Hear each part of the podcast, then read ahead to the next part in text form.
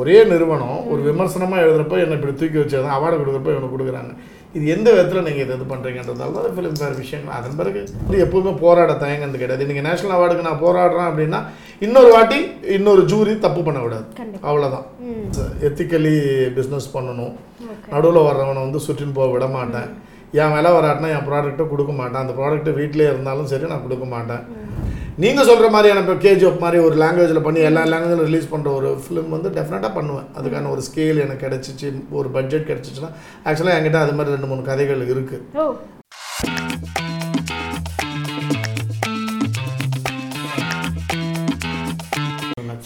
ஒரு சில விஷயங்கள் நம்ம வாழ்க்கையில வந்து நமக்கு கிடைக்க வேண்டியதா இருந்தாலும் அது ஒரு சில பேர் தடுப்பாங்க. நம்ம அதை வந்து கேட்டு வாங்க வேண்டிய விஷயமா அமையும். அந்த வகையில நீங்க வந்து நிறைய பெட்டிஷன்ஸ் போட்டிருக்கீங்க. ஃபிலிம் ஃபேர் அவார்ட்ஸ் ஆகட்டும் நேஷனல் அவார்ட்ஸ் ஆகட்டும் பெட்டிஷன் போட்டு நீங்க நாமினி ஆயிருக்கீங்க. அதை பத்தி நீங்க என்ன சொல்றீங்க? இல்லை ஒரு விஷயம் என்னென்னா நான் எனக்காக சி என்னுடைய படங்களுக்கு வந்து த- தகுதியான அவார்டு கிடைக்காம தகுதியற்ற படங்களுக்கு சில வாட்டி நாமினேஷன் வர்றப்ப கோவப்ப கோவப்பட்டிருக்கேன். நான் என்னுடைய இப்போ ஃபிலிம்ஃபேர் அவார்டுக்கு எதிராக நான் ஸ்டே வாங்கியிருக்கேன் நான். ஒரு வாட்டி டூ தௌசண்ட் ஃபோர்டீன்லேயோ ஃபிஃப்டீன்லேயோ நான் ஸ்டே வாங்கியிருக்கேன். ஆனாலும் அதெல்லாம் மீறி கோர்ட்டு இதெல்லாம் ஆகி கேஸ் முடிஞ்சு போச்சு. அது வேறு விஷயம். ரொம்ப சிம்பிளாக இருக்கும். இப்போ ஒரு பர்டிகுலர் நிறுவனம் வந்து ஒரு அவார்டு கொடுக்குது. அவங்க என் படத்தை வந்து ரெண்டாயிரத்தி பதினாலில் என் பட என் படத்தோட விமர்சனம் எழுதினப்போ அந்த ரெண்டாயிரத்தி பதினாலில் ஒரு படம் நான் பண்ணேன். எனக்கு ஸ்டேட் அவார்டு வந்த படத்தை. அந்த படத்தை கொண்டாடிட்டாங்க அந்த பர்டிகுலர் நிறுவனம். ஓகே. பயங்கரமாக என்னை பாராட்டிட்டாங்க. இது மாதிரி ஒரு படம் வந்து உலக லெவல் படம் அப்படி இப்படின்னு பாராட்டிட்டாங்க. ஒரு படத்தை ரொம்ப ஃபஸ்ட்டாக எழுதியிருக்காங்க. இவெல்லாம் எதுக்கு படம் எடுக்கிறான்ற லெவலுக்கு எழுதியிருக்காங்க. ஆனால் அவங்க அவார்டு கொடுக்குறப்ப அந்த படத்தை கொடுக்குறாங்க. இதான் என்னுடைய லாஜிக்கு அப்போ கேஸ் போடுறதுக்கான காரணம் அதுதான். ஒரே நிறுவனம் ஒரு விமர்சனமாக எழுதுறப்ப என்னை இப்படி தூக்கி வச்சதான் அவார்டு கொடுக்குறப்ப இவனுக்கு கொடுக்குறாங்க. இது எந்த விதத்தில் நீங்கள் இது இது பண்ணுறீங்கன்றதால தான் ஃபிலிம் ஃபேர் விஷயங்கள். அதன் பிறகு எனக்கும் டைம்ஸுக்கும் நிறைய விஷயங்கள் நல்ல விஷயங்கள் ஆச்சு. அப்புறம் டைம்ஸ் ஐகான் அவார்டு எனக்கு கொடுத்தாங்க. ரெண்டாயிரத்தி பதினேழுலையோ பதினெட்டுலேயோ கொடுத்தாங்க. அந்த டைமில் ஒரு இது. அப்புறம் நேஷ்னல் அவார்டுக்கு எகென்ஸ்டாக போட்டிருந்தேன். ஒரே படத்துக்கு அஞ்சு அவார்டு. அது எங்க நான் மட்டும் கிடையாது. ஹோல் இண்டஸ்ட்ரியே ஃபீல் பண்ணுச்சு. இந்த படத்துக்கு அஞ்சு அவார்டு அவசியம் இல்லைன்னு சொல்லிட்டு அங்கே ஏதோ ஒரு குளறுபடி நடந்திருக்கு. ஏதோ கைமாறலாம் இருக்குன்றது இருந்துச்சு. அதை வந்து அதுக்கான ப்ரூஃப் எல்லாம் எடுத்து கேஸ் போட்டேன். அது இன்னும் நடந்துன்னு இருக்கு எகேன்ஸ்ட் சென்ட்ரல் கவர்மெண்ட்டு அப்புறம் மல்டிப்ளெக்ஸ்க்கு எகேன்ஸ்டாக கேஸ் போட்டேன். இந்த டிக்கெட்ஸ் காஸ்ட் வந்து கண்ணாமண்ணான்னு வைக்கிறீங்க. அதை வந்து வைக்கக்கூடாதுன்னு சொல்லிட்டு எடுத்து ஆன்லைனில் ஒரு பெட்டிஷன்லாம் போட்டு மக்களுக்காக பண்ண விஷயங்கள் தான். இப்போ மல்டிப்ளெக்ஸ் டிக்கெட் இது பண்ணி நான் போகிறோம் மாதத்துக்கு நாலு படம் பார்க்குறேன். எனக்கு அதில் கிடையாது. எனக்கு சில விஷயங்கள் அநியாயம் தெரிகிறப்ப பார்த்தீங்கன்னா நான் வந்து அவங்க அதை வந்து எப்பவுமே போராட தயங்கிறது கிடையாது. நீங்கள் நேஷனல் அவார்டுக்கு நான் போராடுறேன் அப்படின்னா இன்னொரு வாட்டி இன்னொரு ஜூரி தப்பு பண்ணக்கூடாது அவ்வளோதான் சிம்பிள் ஓகே ஸோ நான் எவ்ரி இயர் நேஷனல் அவார்டுக்கு நான் படம் அனுப்புகிறேன் கிடையாது. ஸோ எவ்ரி இயர் அனுப்புகிறவங்களுக்கு அநியாயம் நடக்கூடாதுன்னு யோசிப்பேன். ஓகே. ஸோ ஒரு டேரக்டரா இண்டஸ்ட்ரிக்குள்ள நீங்களே இவ்வளோ ஸ்ட்ரகிளில் இருக்கும்போது இன்னும் நிறைய பேர் சினிமாக்கு வரவங்களும் சரி புதுசாக வந்திருக்கவங்களும் சரி நிறைய ஸ்ட்ரகிள் ஃபேஸ் பண்ணுவாங்க. ஸோ சினிமாக்குள்ள நடக்கிற பாலிடிக்ஸ் பற்றி நீங்கள் என்ன நினைக்கிறீங்க? சினிமா பாலிடிக்ஸ் வந்து சி சினிமா மட்டும் பாலிடிக்ஸ்ன்றது வாழ்க்கையில் எல்லா இடத்துலையுமே நடக்குது. ஈவன் ஒரு குடும்பத்தை எடுத்துக்கிட்டாலே குடும்பத்தில் அக்கா தங்கச்சி அண்ணன் தம்பி அம்மா அப்பாவுக்குள்ளே பாலிடிக்ஸு அம்மா அப்பா ஒரு சைடு பசங்க ஒரு சைடு பாலிடிக்ஸ் இது எல்லாமே நடக்குது. அதே மாதிரி இந்த இண்டஸ்ட்ரி சினி சினிமாவுக்கு அது ஒன்றும் புதுசு கிடையாது. இன் இன்னைக்கு வந்து மக்களை மாற்ற முடியாதுங்க. யாரையும் நீங்கள் வந்து எல்லாருக்கும் ஒரு ஒரு கீதை உபதேசம்லாம் பண்ணிவிட்டு நீங்கள் வந்து இன்னிலிருந்து சுத்தம் பெறுங்கள். நீங்கள் வந்து பரிசுத்தமான பரிசுத்தமாகணும். அவங்க மேலே ஜலம்லாம் தெளித்து அவங்களுக்கு ஒரு அவங்க பாவங்களை கழித்து நம்ம ஒரு நல்ல மனுஷனாக வாங்க அதெல்லாம் சொல்ல முடியாது. சொல்ல முடியாது. இந்த பாலிடிக்ஸ்க்கு நடுவில் நீங்கள் எப்படி சர்வைவல் ஆகுறீங்கன்றது தான் வாழ்க்கை. ஓகே. ஓகேவா? அதை நான் வந்து ஈவன் கொண்டால் பாவத்திலே கூட நான் நிறையா சந்திச்சிட்டேன் அதை. ஓகே. இப்போ நான் பெங்களூர்லேருந்து இங்கே வந்து அஹ், எந்த வித உதவியும் இல்லாமல் எந்த ஃபைனான்ஸும் வாங்காமல் ஒரு படத்தை பண்ணி சக்ஸஸ்ஃபுல்லாக ரிலீஸ் பண்ணி அது சக்ஸஸ் ஆகி வர்றப்ப தேட்டர் ரிலீஸ் ரிலீஸ் இப்போ இந்த செகண்ட் வீக்கில் சில விஷயங்கள் நடந்த தேட்டர் எனக்கு கிடைச்ச விஷயங்கள் மல்டிப்ளெக்ஸில் ஷோ விஷயங்கள் எல்லாமே நிறைய உள்ளுக்குள்ள சின்ன சின்ன பாலிடிக்ஸ் இருக்கும். பட் என்னன்னா நமக்கு தெரியும் ஓகே இது இவ்வளோதான் இது இது ஏன்னா இப்போ நான் அனுபவம் இல்லாதவங்களா இருந்தால் அதை உணர்ச்சோசப்படுவாங்க நம்ம அனுபவம் இருக்கும். ஓகே இந்த படத்தை வந்து இவ்வளோ தான் ஷோ கொடுப்பாங்க இப்படிலாம் கில் பண்ணுவாங்கன்றதெல்லாம் தெரியும். கொண்டால் பாவத்துக்கும் அது நடந்திருக்கு. அப்போ கொன்றால் பாவமும் ரிலீஸ்க்கு முன்னாடி ஸ்ட்ரகிள் இருந்திருக்கு நிறைய. ரிலீஸ்க்கு முன்னாடி கிடையாது. ரிலீஸ் ஆன பிறகு ஷோஸ் வந்து இப்போ கொண்டால் பாவம் வந்து முத நாள் ஒன்றுமே கிடையாது. ரெண்டாவதுல வந்து பயங்கர இது சனி ஞாயிறுலாம் பயங்கர ஹிட்டு ஆனால் அதுக்கு தகுந்த மாதிரி ஷோஸ் இன்க்ரீஸ் பண்ணணும். இன்க்ரீஸ் பண்ணலை. இப்போ அது வந்து டிஸ்ட்ரிபியூட்டர் மூலமாக பேசணும் நான் அந்த எஃபர்ட்டுக்குள்ளே போல நம்ம மொதல் படம் எதுக்கு எடுத்த உடனே வந்து நம்ம வந்து அங்கே அங்கே மாதிரியே இங்கேயும் வந்து. சண்டை போட்டும் தகராறு பண்ணின்னு விட்டுட்டேன் but end of the day it is a hit film இன்னும் கொஞ்சம் தேட்டர்ஸ்க்கு நிறையா கொடுத்துருந்தா இன்னும் கொஞ்சம் ரெவென்யூ வந்திருக்கும். அவ்வளோதான் கொஞ்சம் லாபம் அதிகமாக பார்த்துருக்கலாம். அந்த ஒரு இது இருக்குது அவ்வளோதான் பட் எடுத்த உடனே வ- வ- நிறைய விஷயங்கள் எனக்கு இங்கே ஆனால் எனக்கு இந்த வியாபாரம் வர்றவங்க பண்ண வரவங்கள்ட்ட நான் ரொம்ப ஸ்ட்ரிக்டாக தான் பேசுவேன். ஸோ அப்போ அவங்க சொல்லுவாங்க என்ன இப்படி பேசுகிறீங்கன்ட்டு இல்லை நான் பேசுகிறதே இப்படி தான் அதை நான் எஸ்டாப்ளிஷ் பண்ண ட்ரை பண்ணின்னு இருக்கேன். என்கிட்ட வந்து don't take me for granted நான் வந்து கொஞ்சம் strict officer to the business ethically business பண்ணணும் நடுவில் வர்றவனை வந்து சுற்றின்னு போக விட மாட்டேன். என் விலை வராட்டினா என் ப்ராடக்ட்டை கொடுக்க மாட்டேன். அந்த ப்ராடக்ட்டை வீட்டிலே இருந்தாலும் சரி நான் கொடுக்க மாட்டேன்.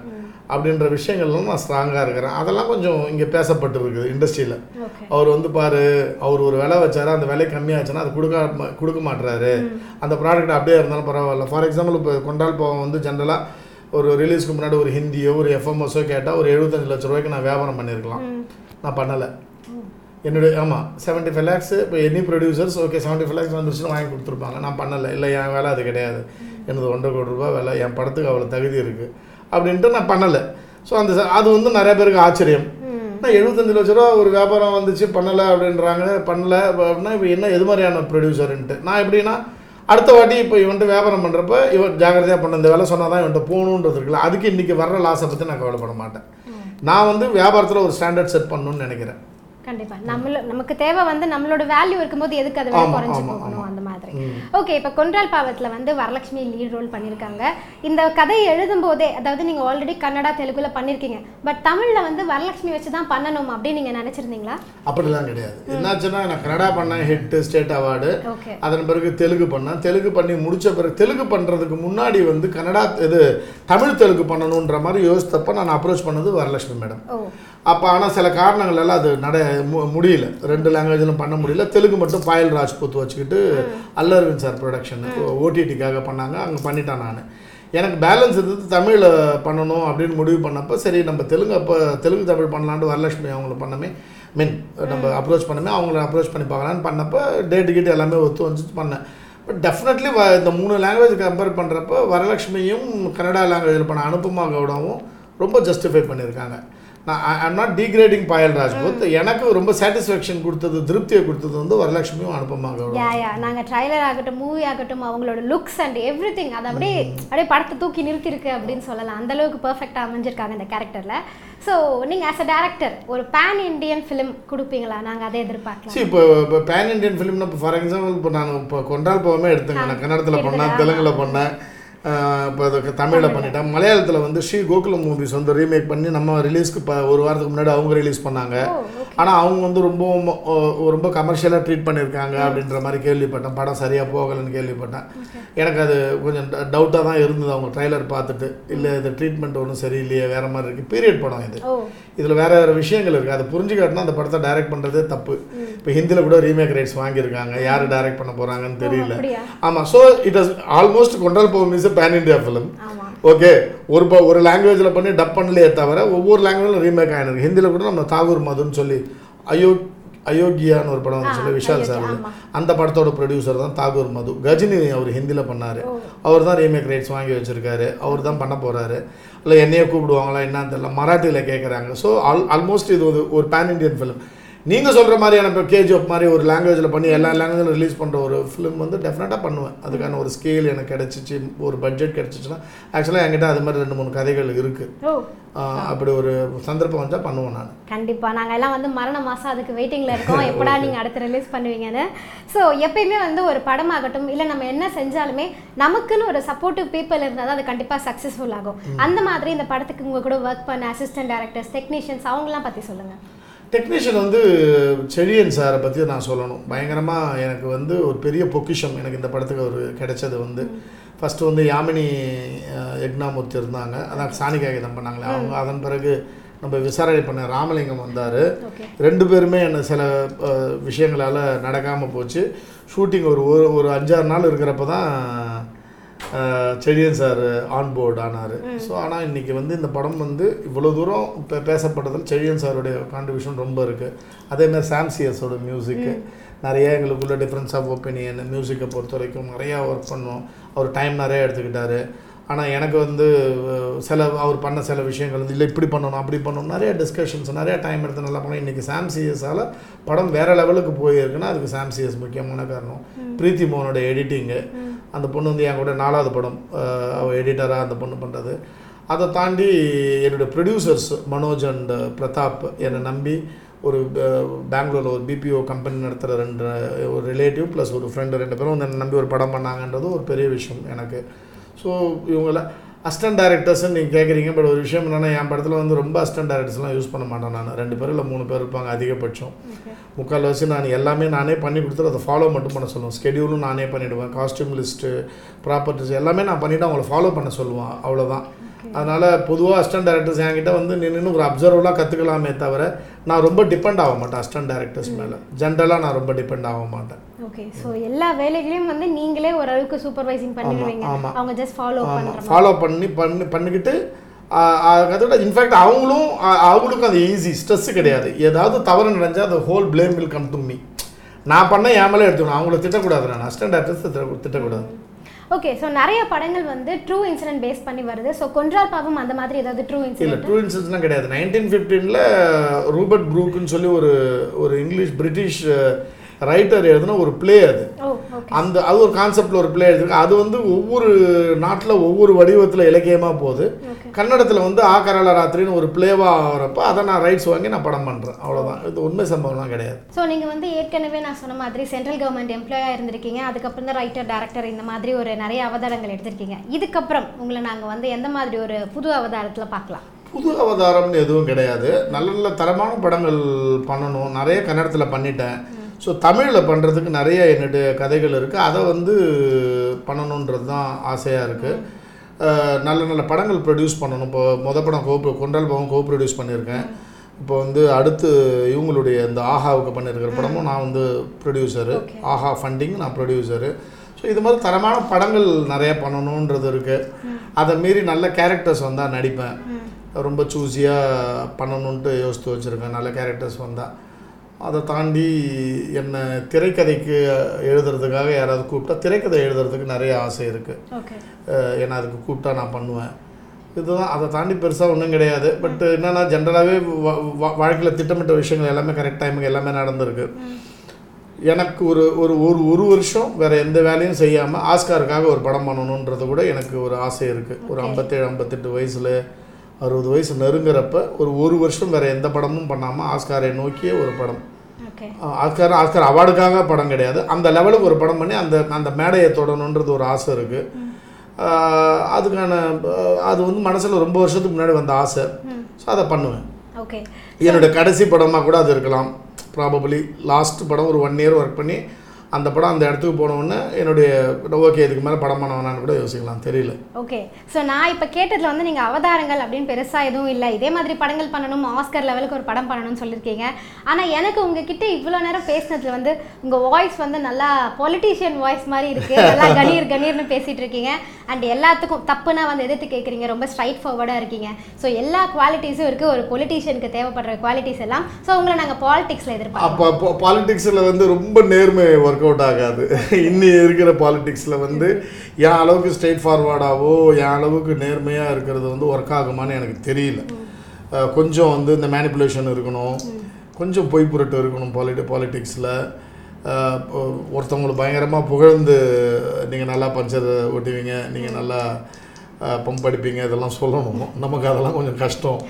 அதனால் எனக்கு பாலிடிக்ஸ் எல்லாம் ஒத்து வருமான்னு தெரியல. ப்ராப்ளம் ஒரு இண்டிபெண்ட் கேண்டிடேட்டாக நிற்கும்னு நினைக்கிறேன் ஓகே அப்போ நாங்கள் அந்த மாதிரி அது எதிர்பார்க்கலாம் மாதிரி இருக்கலாம். ஆசை இருக்குது ஆசை இருக்குன்னா எனக்கு என்ன தெரியுங்களா? எனக்கு வந்து என்னுடைய ஊரில் நான் பிறந்த இடத்துல வந்து ஒரு ஒரு சின்னதாக ஒரு ஒரு டிஸ்பென்சரி கட்டணும். டெய்லி ஒரு ஒரு ஒரு ஜுரம் கோல்டு தலைவலின்னு வராங்கல்ல அது மாதிரி மக்களுக்கு நான் பெரிய ஹாஸ்பிட்டல் கட்டணுன்ற கனவெல்லாம் கிடையாது. எடுத்தோன்னே சொல்லுவாங்களா நான் பெரிய ஹாஸ்பிட்டல் கட்டி அதெல்லாம் கிடையாது. என்னோட இதுக்கு என்னால் ஒரு ஒரு ஒரு டிஸ்பென்சரி மாதிரி கட்டி டெய்லி மக்களுக்கு அதில் கூட ஒரு சின்னதாக எதிர்ப்பு ஒரு லைப்ரரி பண்ணணும்னு ஒரு ஆசை இருக்குது ஊரில் ஒரு லைப்ரரி பண்ணணும். இது மாதிரி சின்ன சின்ன ஆசைகள் இருக்குது பெரிய லெவலில் வந்து ஒரு பெரிய ஒரு யூனிவர்சிட்டி கட்டணும் பத்து பத்து பேருக்கு இப்போ எஜுகேஷன் கொடுக்கணும். அதெல்லாம் இல்லை எனக்கு. ஒரு சின்னதாக இருக்கணும். நம்ம ஏரியாவில் இருக்கிற ஒரு ம மக்களுக்கு ஏதாவது ஒன்று செய்யணும். இது மாதிரி ஆசைகள் இருக்குது தெரியல. நாளைக்கு பாலிடிக்ஸ்லாம் நிஜமாவே ஐடியா இல்லை. ஓகே சரி இருந்தாலும் எங்களுக்கு ஒரு சின்ன ஆசை. ஏன்னா நீங்க வந்து படங்கள் மூலமா வந்து எங்களுக்கு நிறைய கம்யூனிகேட் பண்ணிருக்கீங்க. ஸோ ஒரு பாலிட்டிஷியனா பாப்போம். இன்னுமே நிறைய நாளைக்கு. So, எதிர்பார்க்குறோம். ஸோ அடுத்ததா வந்து என்னன்னு பார்த்தீங்கன்னா நீங்க சவுத் இந்தியன் லாங்குவேஜஸ்ல படம் ரிலீஸ் பண்ணிருக்கீங்க. தெலுங்கு கன்னடா தமிழ் இந்த மாதிரி. ஸோ உங்களோட தமிழ் இண்டஸ்ட்ரியிலேயே ஒரு all time Tamil favourite movie அப்படின்னா எதை சொல்லுவீங்க? மூவியாவா சி எனக்கு ஆல் டைம்? சி இல்லை டேரக்டர் வந்து ஆல் டைம் ஃபேவரட் வந்து ஸ்ரீதர் சார் ஸ்ரீதர் தான் என்னுடைய ஆல் டைம் ஃபேவரட் ஸ்ரீதருடைய திரைப்பட இயக்கம் பாணி திரைக்கதை விஷயம் எப்படி இருக்கோ அதுதான் நான் அடாப்ட் பண்ணிக்கிறது. நான் ரொம்பவும் அவரை ஃபாலோ பண்ணுவேன். அதுக்கு அடுத்தது வந்து எனக்கு பிடிச்சது வந்து பாலச்சந்தர் சார் ரொம்ப பிடிக்கும். பாரதிராஜா சார் பாக்யராஜோட ஸ்க்ரீன் பிளே சார் ஸ்டைல் பிடிக்கும். பார்த்திபனுடைய வசனங்கள் பிடிக்கும். மணிரத்னம் சார் பிடிக்கும். ஆனால் என்னுடைய பக்கா என்னுடைய ஹீரோ குரு அப்படின்னா நாகா சார் தான். நாகா சார்கிட்ட நான் என்ன கற்றுக்கிட்டேன் அதான் என் சினிமாவில் வருது. ஸ்ரீதர் சார் வந்து இன்னொரு இது தூரம் இருந்து அவருடைய சினிமாக்களை பார்த்து நிறையா கற்றுக்கிட்டேன் சினிமாவாக ரொம்ப ஆல் டைம் ஃபேவரட் அப்படின்னு பார்த்தா எனக்கு வந்து காதலிக்க நேரமில்லை ஓ ஓகே என்னுடைய ஆல் டைம் ஃபேவரட் ஆக்சுவலாக ஏன்னா ஆக்சுவலாக நான் ரொம்ப காமெடி நல்லா எழுதுவேன். ஆனால் என்னன்னு தெரியல எனக்கு வந்து காமெடி படமே ரொம்ப கம்மியாக தான் எழுதியிருக்கேன். இதுக்கப்புறம் அப்ப நாங்க எதிர்பார்க்கலாம்ல? கண்டிப்பாக எழுதுவேன் அஹ் நிறைய எழுதுவேன் இப்போ என்னோட சினிமாவில் வந்து நகைச்சுவை வசனங்கள் அங்கங்கங்க இருக்கும். அது வந்து சிரிப்பை கண்டிப்பாக கொண்டு வரும். எனக்கு ஃபுல் டைம் காமெடி பண்ணணுன்றதுலாம் ஆசை இருக்குது ஸோ எனக்கு ஆல் டைம் ஃபேவரட் வந்து காதலிக்க நேரமில்லை ஆஹ் அப்புறம் வந்து நாயகன் ஆல் டைம் ஃபேவரட் படம். அக்னி நட்சத்திரம் சொல்லலாம். அதே மாதிரி முதல் மரியாதை சாரது. பாலச்சந்தர் சாரது பார்த்தீங்கன்னா சிந்து பைரவி அவருடைய எல்லா சீரீஸும் அவள் அப்படித்தான்லேருந்து தப்பு தலங்க நிறைய எல்லா பாலச்சந்தர் சார் படங்களும் பிடிக்கும். அதான் நிறைய படங்கள் இருக்குது கற்றுக்கிட்ட விஷயம் பாலுமகேந்திரா சார் ரொம்ப பிடிக்கும். அவருடைய ஸ்டைல் ஆஃப் நரேஷன் இருக்குல்ல ஸ்லோ பர்ன் நரேஷன் தான் எனக்கு ஆக்சுவலாக என்னுடைய ஸ்டைலு ரொம்ப ஸ்லோவாக இருக்கும் என் படம். அப்புறமா ஒரு ஒரு இதை தாண்டி போயின்னு இருக்கும். ஸோ ஸோ இது வரைக்கும் நீங்க வந்து பல படங்கள் கொடுத்துருக்கீங்க. உங்களுக்கு மனசுல என்னன்னா வேர்ல்டு லெவலில் இருக்கிற ஒரு டேரக்டர் பேர் கூட சொல்லலையே. பொதுவாகவே இது மாதிரி டேரக்டர்னா அக்கறை ஹாலிவுட்லாம் சொல்லுவாங்க. ஃபர்ஸ்ட் ஆஃப் ஆல் எனக்கு தெரியாது உண்மை உண்மை அதுதான். எனக்கு வந்து தெரியாது. எனக்கு தெரியும் நாலஞ்சு பேர் தெரியும். அப்பப்போ அதை கூட ப்ரொனன்சியேஷன் கேட்டுக்குவேன். என் பையன்கிட்ட அது என்னடா அவர் பேர்? அப்படின்னு கேட்டுப்போம். அவனே தான் எனக்கு நிறையா சொல்லுவான். இந்த ஒரு படம் பாருங்கள் ஒரு படம் பாருங்கன்னு சொல்லிட்டு பார்ப்பேன். அவ்வளோதான் மற்றபடி எனக்கு ஹாலிவுட் டேரக்டர்ஸ் பேர்லாம் தெரியாது. ஆனால் ஹாலிவுட் மூவிஸ் கம்பேர் பண்ணும்போது உங்களுக்கு தமிழ் மூவிஸே ரொம்ப பிடிக்கும். கண்டிப்பாக பிடிக்கும். ஹாலிவுட் காப்பி அடிக்காம ஒரு நிதா யதார்த்தம் உண்மையாக நேர்மையாக எடுக்கிற படம் நிறைய தமிழ் படங்கள் பிடிக்கும் எனக்கு. காப்பி அடிக்கிற படம் எனக்கு தெரியும். ஈஸியாக காப்பி அடிச்சாங்கன்னு சொல்லிட்டு. அந்த படங்கள் நான் பெருசாக மதிக்கிறதும் இல்லை நான். ஓகே. ஸோ இப்போ உங்களோட அப்கமிங்ஸ் என்னென்ன? தமிழ்ல வந்து நாங்க என்ன எதிர்பார்க்கலாம் தமிழில் இப்போ நான் சொன்ன மாதிரி ஆஹாவுக்கு ஒரு படம் பண்ணியிருக்கேன் ஆல்ரெடி ஆரவ் சந்தோஷ் பிரதாப் அண்ட் வரலட்சுமி சரத்குமார் மஹத் ராகவேந்திரா இவங்கெல்லாம் இருக்காங்க அந்த படத்தில். அது ஒரு படம் ஒரு ஒரு ஒரு நல்ல க்ரைம் த்ரில்லர் ஒரு ஒரு மாடர்னான க்ரைம் த்ரில்லர் அது. அதுதான் என்னோட அடுத்த படம். மோஸ்ட்லி ஏப்ரலில் அது ரிலீஸ் ஆகும். ஆஹா வந்து அவங்க கூட தியேட்டரில் ரிலீஸ் பண்ணுறதுக்காக பிளான் பண்ணின்னு இருக்காங்க. அதில் ரிலீஸ் ஆகும். அதன் பிறகு இப்போ தான் பேசின்னு இருக்கேன். ஒரு நாலஞ்சு ப்ரொடக்ஷன் ஹவுஸ் வந்து படங்கள் படம் சொல்லி கேட்டுன்னு இருக்காங்க. ஒவ்வொருத்தர் கூடயும் டிஸ்கஷன் போயின்னு இருக்கு. பெரிய பெரிய ப்ரொடக்ஷன் ஹவுஸு நான் கனவு கண்ட ப்ரொடக்ஷன் ஹவுஸு. ப்ரொடியூசர்ஸ் கேட்டுன்னு இருக்காங்க. நான் பேசின்னு இருக்கேன் இப்போ தான் ஓகே ஸோ நீங்கள் வந்து வேரியஸ் கைண்ட் ஆஃப் மூவிஸ் எல்லாம் கொடுத்துருக்கீங்க. இதுக்கப்புறம் நீங்கள் ஒரு கமர்ஷியல் மூவி எடுக்கிறதா இருந்தால் ஏதாவது ஒரு பிக் ஸ்டார் வச்சு எடுக்கிற பிளான் எனக்கு எனக்கு பெரிய வித்தியாசம் ஒன்று கமர்ஷியல் படம் நல்ல படம் நல்ல படம் இல்லைன்றது. பொழுதுபோக்கு மக்களை வந்து எங்கேஜிங்காக வைக்கிற படம். இவ்வளோ தான் நான் பார்க்குறேன் கமர்ஷியல் படம்னா நீங்கள் சொல்கிறது வந்து பாட்டு டான்ஸு அது மாதிரியான விஷயங்கள்.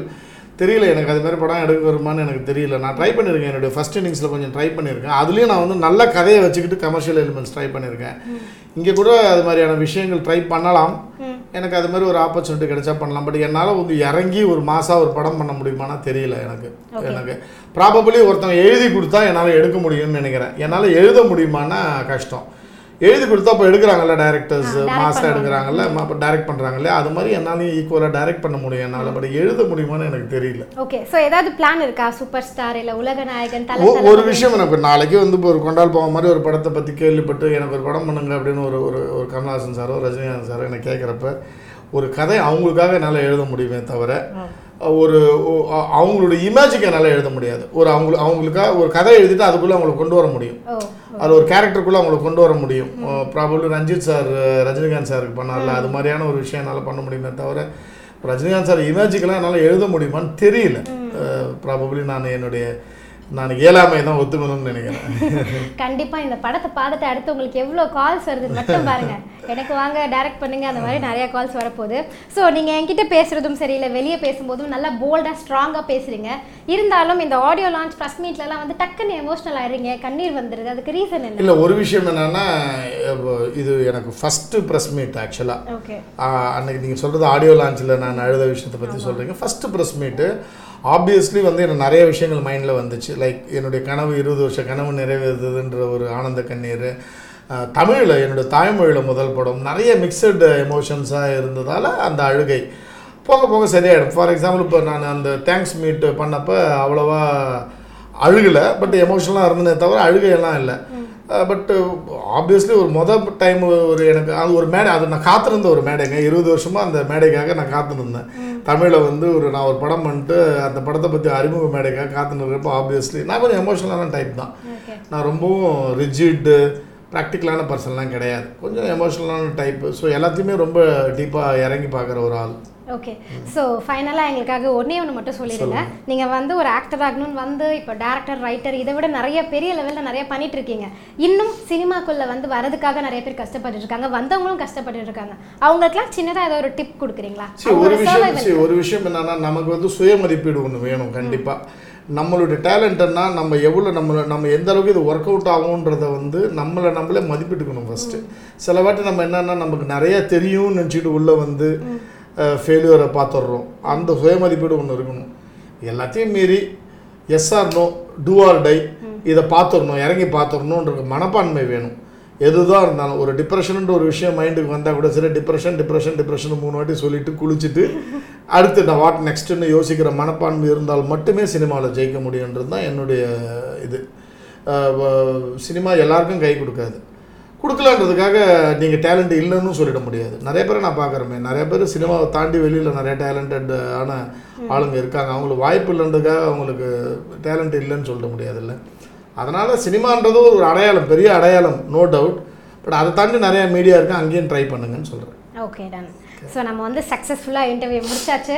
இது வரைக்கும் நானும் எவ்வளவோ இன்டர்வியூ பண்ணியிருக்கேன். ஆனால் இவ்வளோ ஓப்பனாக பேசி நான் யாருமே பார்த்ததில்ல. கேட்ட கேள்விக்கெல்லாம் டைரக்ட் ஃப்ரம் த ஹார்ட் அதை கூட நீங்கள் எழுதி வச்சுக்கீங்க ஆமா ஏன்னா வந்து நீங்க அதான் நான் சொன்னல ஒன்று ரெண்டு பண்ணியிருந்தா ஞாபகம் வச்சுக்கலாம். நீங்க எவ்வளோ பண்ணியிருக்கீங்க? அது எல்லாத்தையும் நான் எழுதி கிடையாது. சரி ஒரு விஷயம் என்னன்னா எப்போ நீங்கள் வந்து ஒரு விஷயத்துக்கு ப்ரிப்பேர் ஆகி பதில் சொல்கிறீங்களோ அங்கே பொய் கலங்க ஆரம்பிச்சிடும் பொய் கலந்துன்னா நேர்மை போயிடும். நேர்மை போனால் வார்த்தை மாறும். வார்த்தை மாறினா மாட்டிக்கவும் தேவையில்லாமல் அதனால் என்ன ஒரு கேள்வி கேட்குறப்ப இயற்கையாக அதுக்கு என்ன பதிலோ அதை சொல்லிட்டு போகிறது தான் எனக்கு தெரிஞ்சு சரி இப்போ நீங்கள் ரஜினிகாந்த் கமல்ஹாசன் படம்னா பொதுவாக யார்கிட்ட கேட்டாலும் என்ன சொல்லுவாங்க கே கூப்பிட்டா கண்டிப்பாக என்கிட்ட கதை இருக்குது நான் எழுதுவேன்னு சொல்லுவாங்க. நான் ஆனால் நான் வந்து என்னால் முடியும். ஆனால் எனக்கு சில லிமிட்டேஷன்ஸ் இருக்கும். என்னால் முடியுமா அப்படின்றத சொல்கிறது வந்து என் நேர்மை அது- அதுதான் எனக்கு ஈஸின்னு நினைக்கிறேன். நாளைக்கு இப்போ அந்த சூழ்நிலைக்குள்ளே மாட்டின் முடிக்கிறத விட எனக்கு என்ன தோணுதோ அதை சொல்லிடுறது பெட்டர்னு நினைக்கிறேன். கரெக்டாக சொன்னீங்க. ஏன்னா நம்ம ஒரு பொய்யை சொல்லி அந்த பொய்யுக்குள்ள மாட்டிக்கிறதுக்கு உண்மையை சொல்லிட்டு நம்ம டேரெக்டாக போயிடலாம். ஸோ நம்ம வந்து இன்டர்வியூ ஃபுல்லாக ரொம்ப காமன் கைண்டாக நம்ம கேட்ட எல்லாத்துக்கும் டக்கு டக்குன்னு மனசில் தோணதை வந்து சூப்பராக சொன்னார். ஸோ நீங்கள்லாம் வந்து இந்த இன்டர்வியூ பார்த்து நிறைய விஷயம் தெரிஞ்சிருப்பீங்க அப்படின்னு நான் நம்புகிறேன் இதே மாதிரி இன்னொரு இன்டர்வியூவில் உங்கள் எல்லாரும் சந்திக்கிறேன். அண்ட் ரொம்ப ரொம்ப நன்றி சார் எங்கள் Thank you, இன்டர்வியூக்கு வந்து. எங்களுக்காக ஸ்பெஷலாக நிறைய விஷயம் சொன்னதுக்கு. Thank you so much Narmada and Vanavil TV thank you இன்னைக்கு நம்ம ஸ்பாட்லைட்டில் கொன்றால் பாவம் டேரக்டர் கூட நிறைய இன்ட்ரெஸ்டிங்கான விஷயங்கள்லாம் பேசினோம். இதுலேருந்து நீங்கள் நிறைய கற்றுக்கிட்டீங்கன்னு கூட நான் நினைக்கிறேன். இதே மாதிரி இன்னொரு ஷோவில் உங்கள் எல்லாரையும் வந்து நான் மீட் பண்ணுறேன் அது வரைக்கும் tata bye bye from Vijay Narmada.